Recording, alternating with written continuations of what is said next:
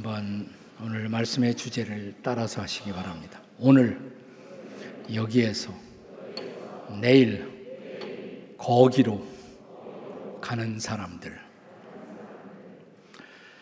오늘 본문 8절에 보시면 여기에서 그리고 거기에서 이 두 개의 단어가 어, 대조적인 비교로 시작되고 있습니다. 8절을 한 번 더 같이 읽겠습니다. 시작. 우리가 오늘 여기에서는 각기 소견대로 하였거니와 너희가 거기에서는 그렇게 하지 말지니라. 여기가 어디일까요? 광야입니다.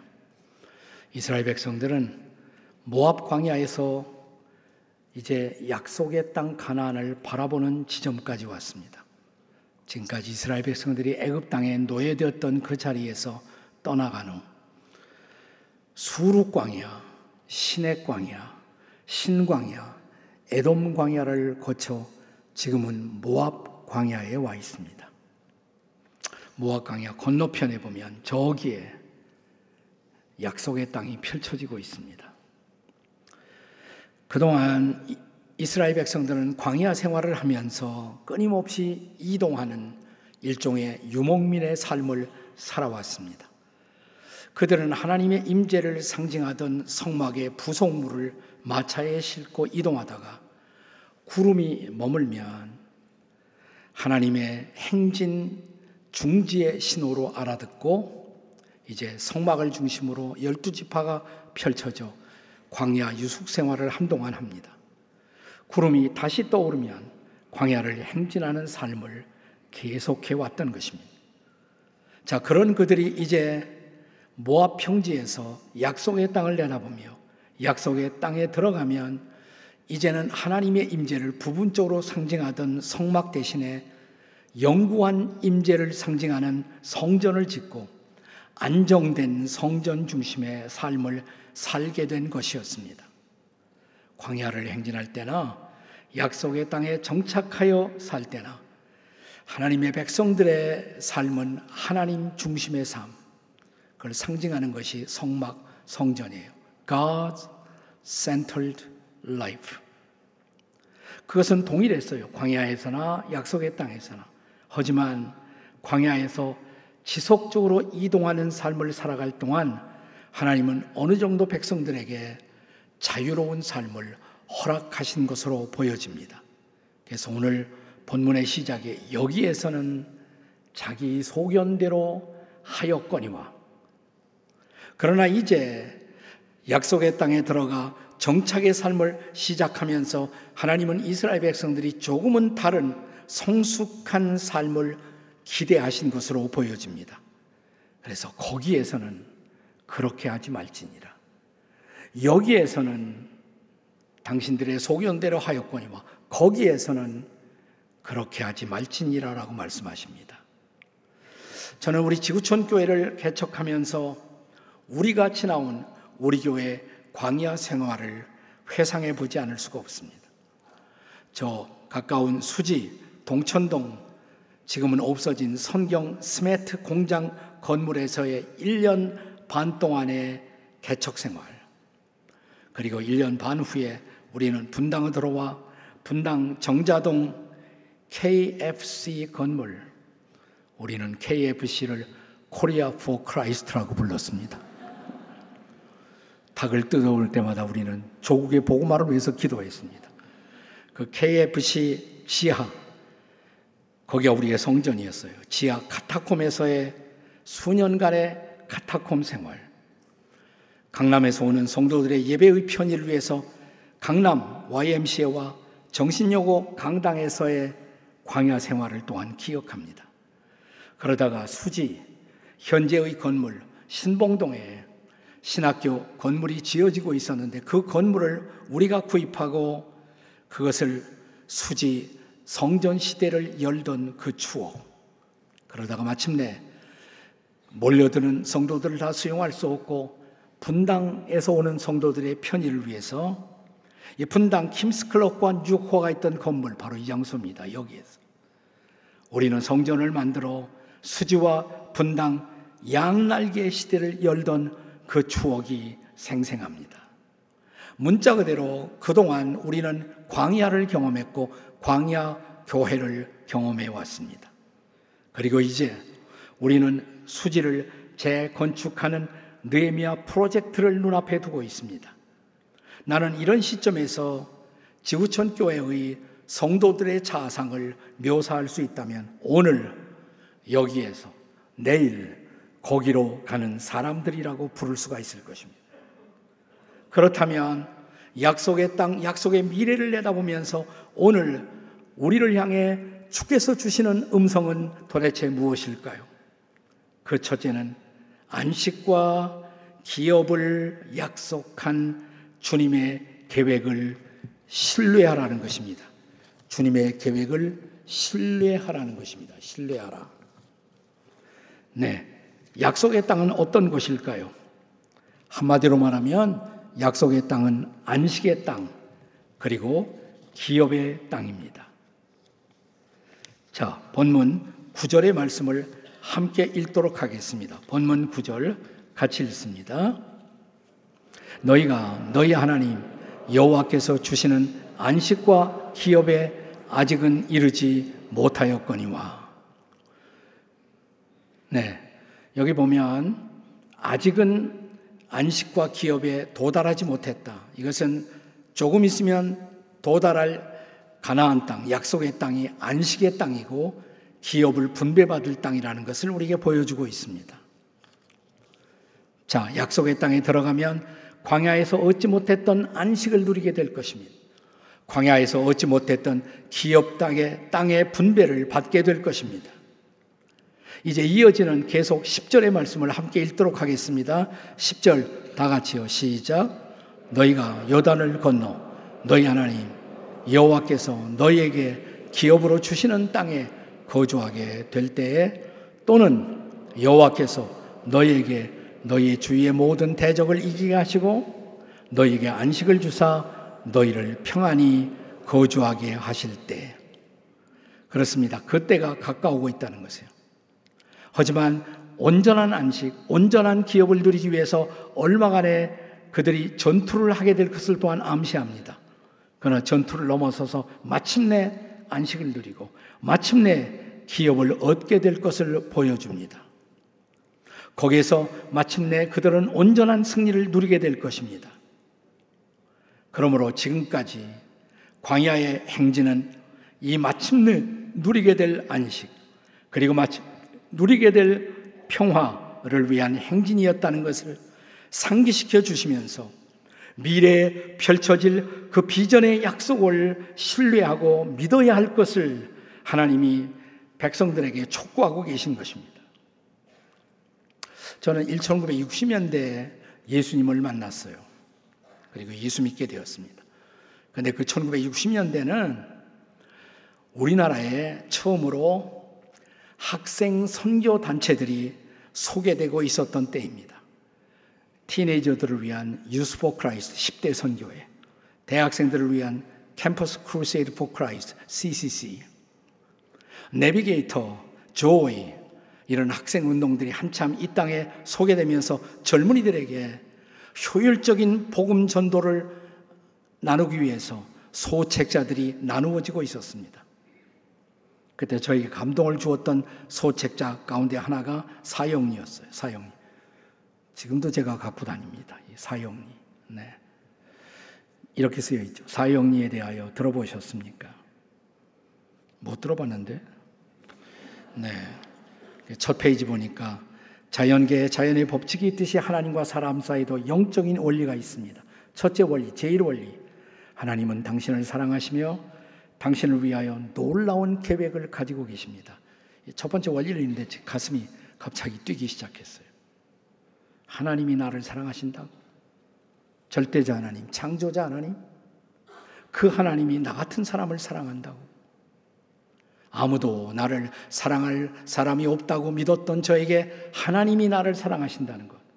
거기서 끝나지 않고 당신을 위하여 놀라운 계획을 갖고 계십니다. 변변한 인생의 꿈도 계획도 없이 살던 나를 위해서 그분이 놀라운 계획을 가지고 계다는 사실 내 심장이 뛰기 시작했어요. 복음이었습니다. 그 뉴스였습니다. 저는 이스라엘 백성들이 모세를 통해 말씀을 들었을 때 바로 그런 심정이었을 거라고 생각을 해요. 자, 애굽 땅에서 노예로 살던 그들, 자유가 없었던 그들, 안식이 없었던 그들, 하나님이 모세를 따라오면 안식의 땅, 그들이 온전히 누릴 수 있는 안식이 있다고. 그 노예로서 아무것도 가져보지 못한 그들에게 그들이 소유할 수 있는 기업의 땅이 예비되어 있다고 이런 놀라운 계획을 보여주면서 모세는 백성들에게 나를 따라오라고 명했던 것입니다.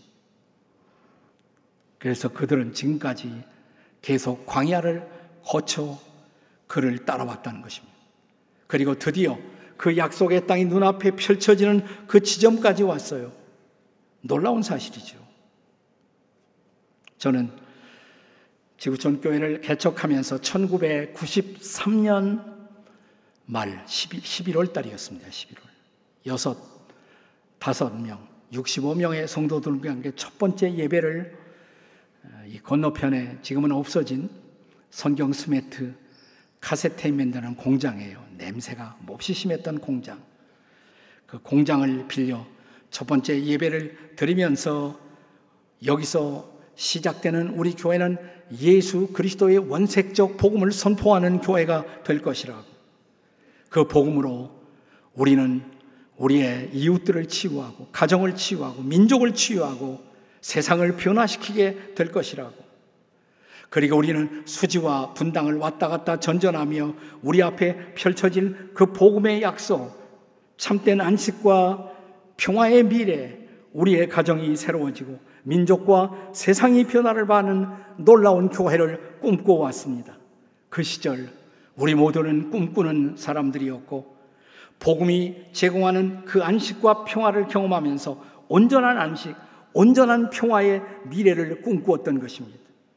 그리고 마침내 우리는 지금 여기에서 다음 세대들이 경험할 수 있는 온전한 안식, 온전한 평화, 온전한 기업의 미래를 바라보는 시점에서 또 한 번 우리는 하나님의 물음을 듣고 있습니다.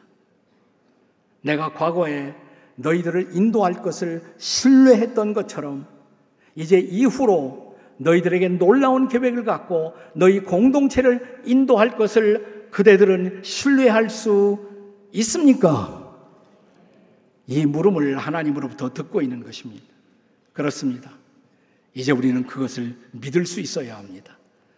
하나님은 여전히 우리를 위해, 우리 공동체를 위해서 놀라운 계획을 갖고 계신 하나님인 것을 믿으시기를 주의 이름으로 축원합니다. 오늘 본문이 가르치는 두 번째 중요한 레슨은 이 시점에서 약속의 미래를 바라보는 이 시점에서 변치 않는 헌신과 소원의 삶을 살 수 있느냐를 묻고 있습니다. 한번 따라서 하십시다. 변치 않는 헌신과 소원의 삶을 사십시다. 옆에 사람에게 한번 해보세요. 시작. 변치 않는 헌신과 본문의 11절의 말씀을 함께 읽도록 하겠습니다. 11절입니다. 같이 읽겠습니다. 시작. 너희는 너희 하나님 여호와께서 자기 이름을 두시려고 택하실 그곳으로 내가 명령하는 것을 모두 가지고 갈지니 곧 너희의 번제와 너희의 희생과 너희의 11조와 너희의 손의 거제와 너희가 여호와께 소원하는 모든 아름다운 소원물을 가져가고 자, 이제 이스라엘 백성들이 약속의 땅에 들어가면 보다 영구한 한 성전을 짓게 될 것입니다. 그것을 본문에서 그곳으로 이 말이 그 성전을 말하는 것입니다.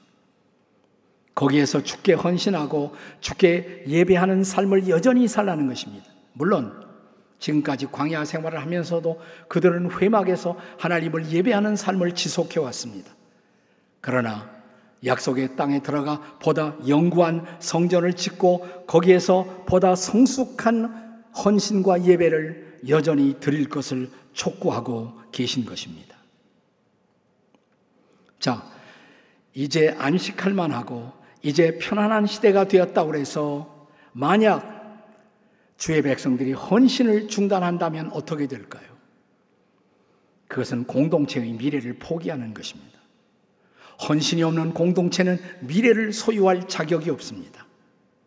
그래서 약속의 땅에 가서 그들은 여전히 아니 더 높은 차원의 헌신, 더 높은 차원의 소원을 통해 하나님을 섬길 것을 하나님은 지금 도전하고 계신 것입니다.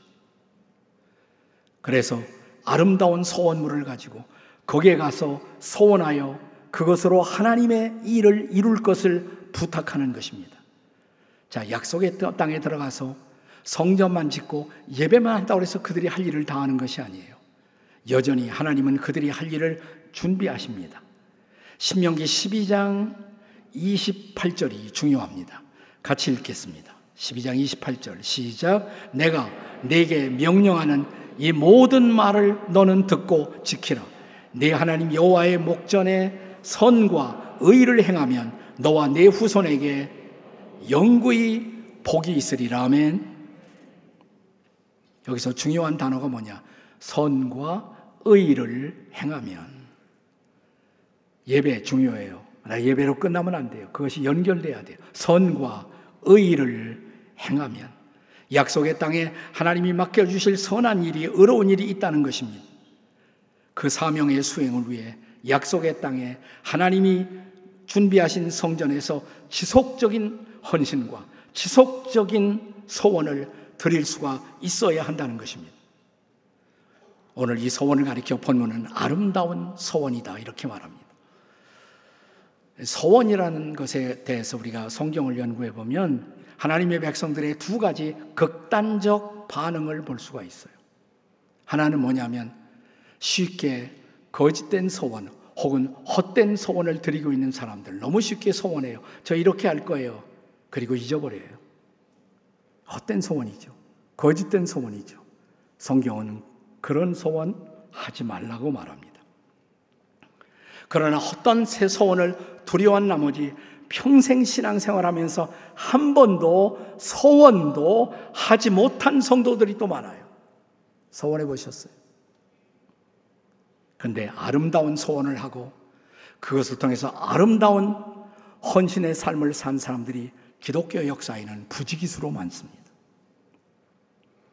오늘 우리 교회 창립 기념 주일이기 때문에 또 이 분당 성전에서 제가 말씀을 전하면서 떠오르는 제가 드렸던 소원이 있어요.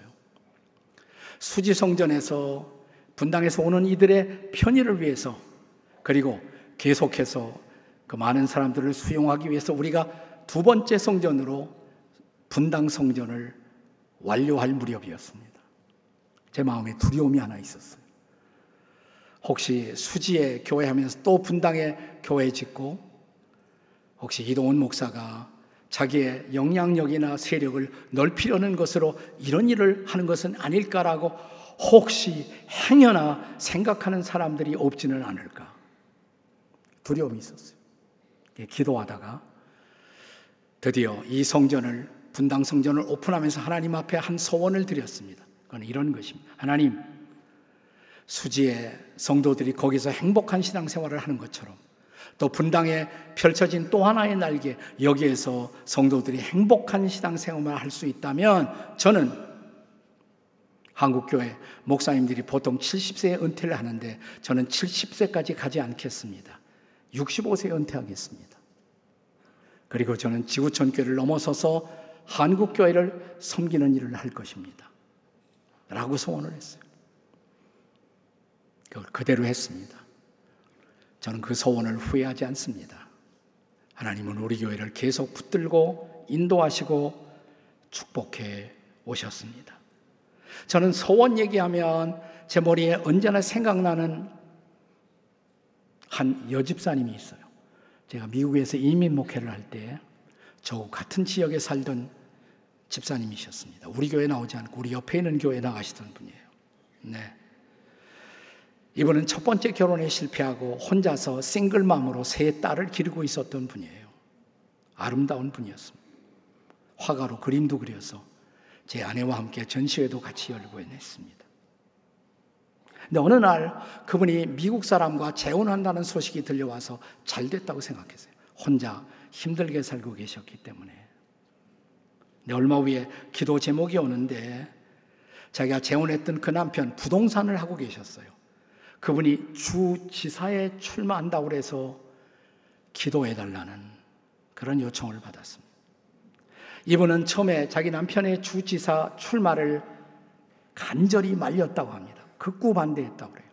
두 가지 이유가 있었는데 하나는 워싱턴 근교의 메릴랜드라는 주가 늘 민주당 사람들이 국회의원이나 주지사나 다 당선이 돼요. 근데 이분이 공화당으로 나온다는 거거든요.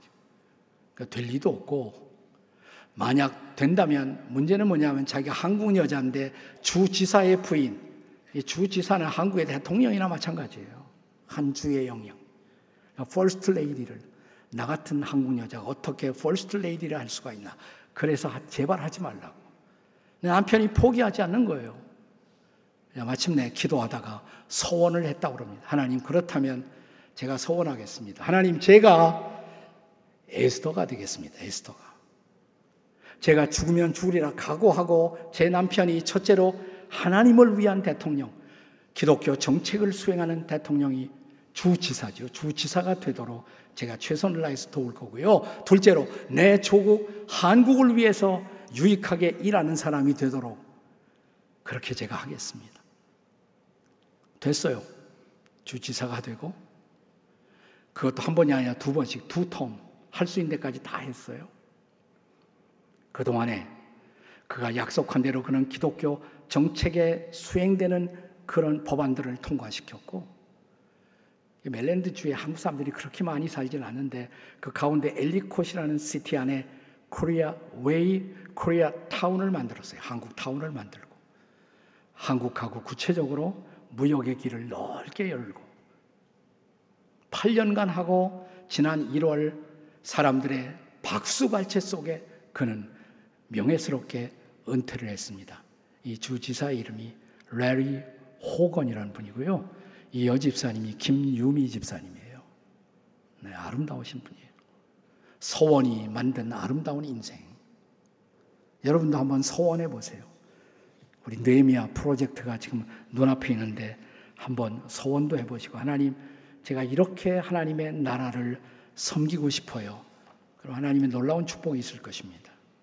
저는 네미아 프로젝트가 그렇게 우리의 힘에 지나는 희생적인 프로젝트라고 생각하지 않아요. 우리 교회 역량으로 봐서 넉넉히 적절하게 감당할 수 있는 프로젝트라고 생각합니다. 문제는 우리 모두가 다 참여하는 것입니다. 분당, 수지 이런 거 따지지 말고 지구촌 교회 프로젝트니까 하나님의 나라 프로젝트니까 다음 세대를 위한 프로젝트니까 기쁨으로 나도 섬기겠다. 우리 모두가 동참하면 하나님이 기뻐할 것입니다. 그분이 영광을 받으실 것입니다. 놀라운 일이 벌어질 것입니다. 우리 가운데 이런 아름다운 소원의 역사가 또한 일어날 수 있기를 주의 이름으로 축원합니다. 마지막 세 번째로 모세는 약속의 땅을 바라보고 있는 이스라엘 백성들에게 이런 부탁을 합니다. 세 번째요. 하나님 앞에 축제의 삶을 살아가십시오. 한번 따라서 하십시다. 하나님 앞에 축제의 삶을 살아갑시다. 옆에 사람에게 해보세요. 시작.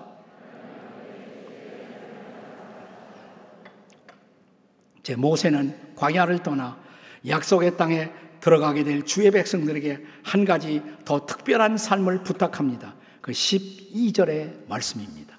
같이 읽겠습니다. 12절 시작. 너희와 너희 자녀와 노비와 함께 너희 하나님 앞에서 즐거워할 것이요. 내 성중에 있는 레위인과도 그리할지니 레위인은 너희 중에 분깃이나 기업이 없습니다. 여기서 키워드가 즐거워할 것이. 나는 너희들이 약속의 땅에 들어가서 즐거워하는 삶을 보고 싶다. 축제의 삶, 즐거워하는 삶. 주인과 노비도, 노비도 즐거워할 수 있는 삶. 레위인은 땅의 기업을 분배받지 못해요. 이 사람들은 전적으로 하나님 일을 하는 사람들입니다. 그들도 즐거워할 수 있는 그런 축제의 삶을 거기서 살라고. 자, 이런 부탁은 구약뿐만 아니라 신약에 와서도 여전히 계속되는 하나님의 백성들을 향한 하나님의 기대인 것을 아십니까? 히브리서 13장 17절의 말씀입니다. 같이 읽겠습니다. 시작. 너희를 인도하는 자들에게 순종하고 복종하라. 그들은 너희 영혼을 위하여 경성하기를 자기들이 청산할 자인 것 같이 하느니라. 그들로 하여금 즐거움으로 이것을 하게 하고 근심으로 하게 하지 말라. 그렇지 않으면 너희에게 유익이 없습니다. 즐겁게 하나님의 일을 하는 것.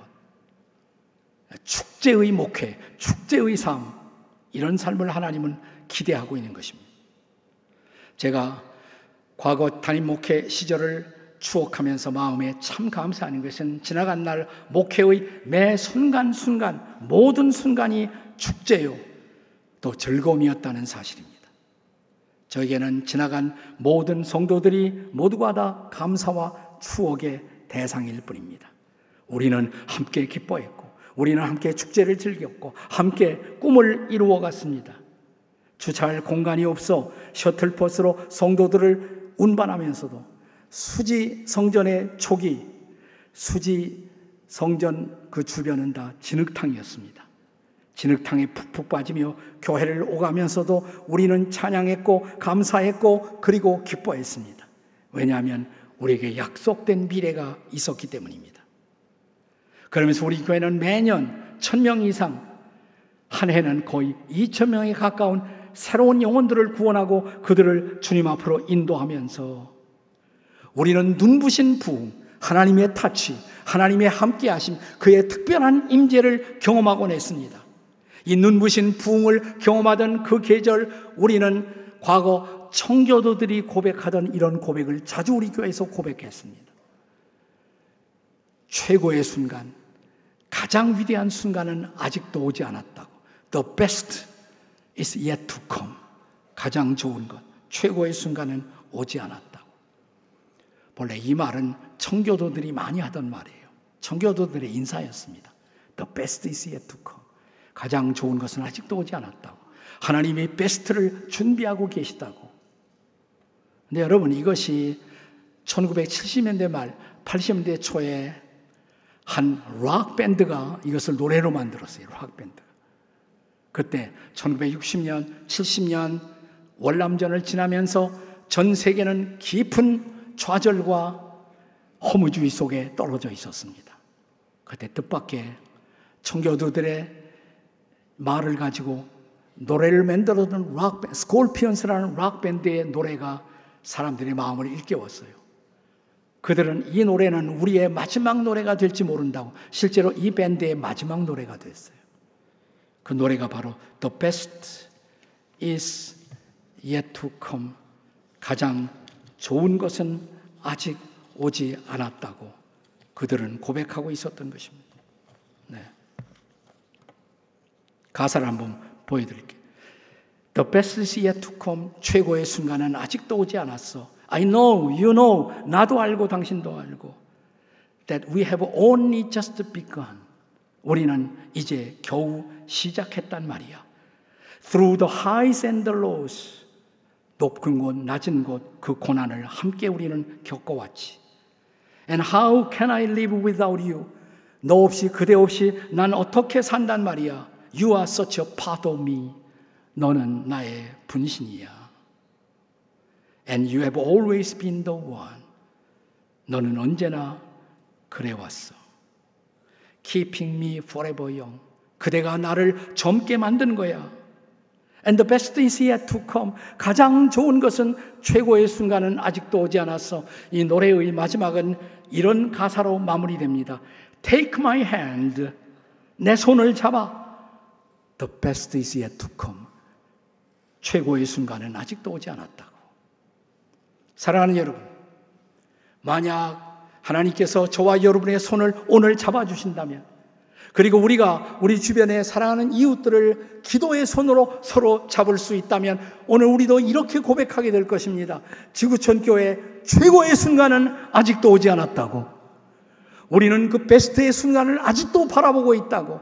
우리가 함께 헌신하고 함께 소원하고 함께 주님 앞에 우리를 드리는 곳에 위대한 미래가 준비되어 있다고 이 은혜 이 놀라운 영광을 경험하는 저와 여러분이 우리 모두가 될 수 있기를 주의 이름으로 축원합니다.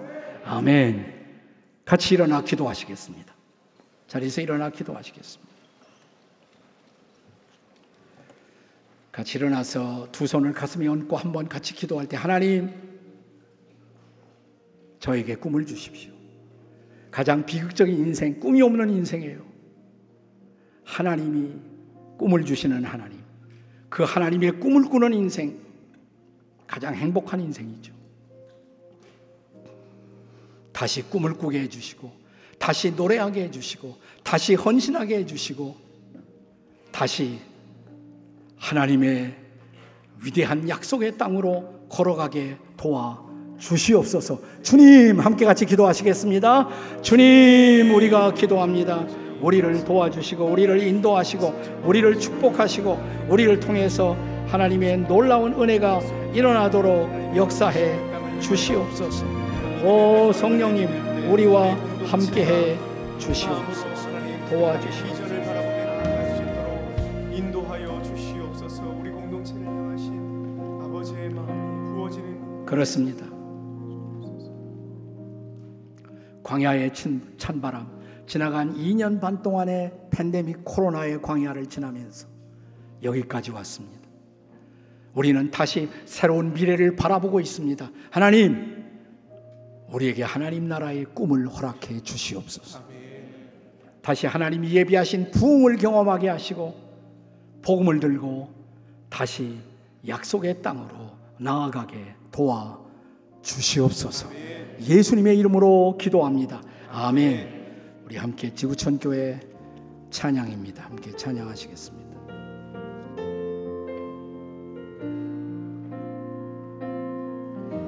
주님의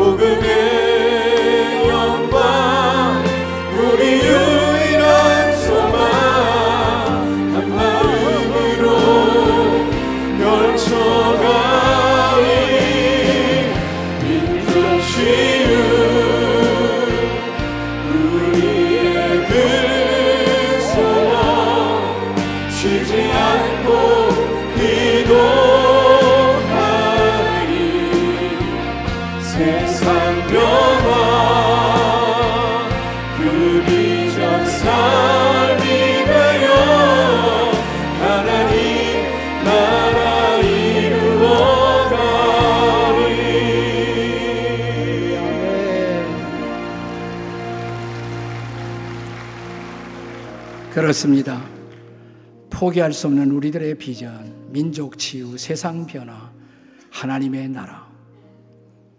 아버지 하나님, 이제 우리가 이 비전을 붙들고 다시 일어서게 도와주시옵소서. 3년 반의 코로나의 감옥에서 나왔사오니 이제 다시 주시는 약속의 땅을 바라보며 걸어가게 도와주시옵소서. 느헤미야 프로젝트도 완성하고 그 건너편에 하나님 예비하신 선하고 의로운 하나님의 나라를 이루는 그 일을 꿈꾸며 그 축복의 통로로 은혜의 통로로 쓰임 받게 도와 주시옵소서. 우리를 구원하신 주 예수 그리스도의 은혜와 독생자까지 허락하신 하늘 아버지의 사랑과 우리 가운데 우리와 함께 하시며 우리를 인도하시는 보혜사 성령님의 놀라우신 인도가 주의 사랑스러운 백성들 오늘도 주를 예배하고 다시 우리들의 광야로 나아가는 우리 지구촌의 모든 백성들의 가정마다 일터마다 성령의 은혜가 샬롬이 함께 하시기를 간절히 축원하옵나이다. 아멘.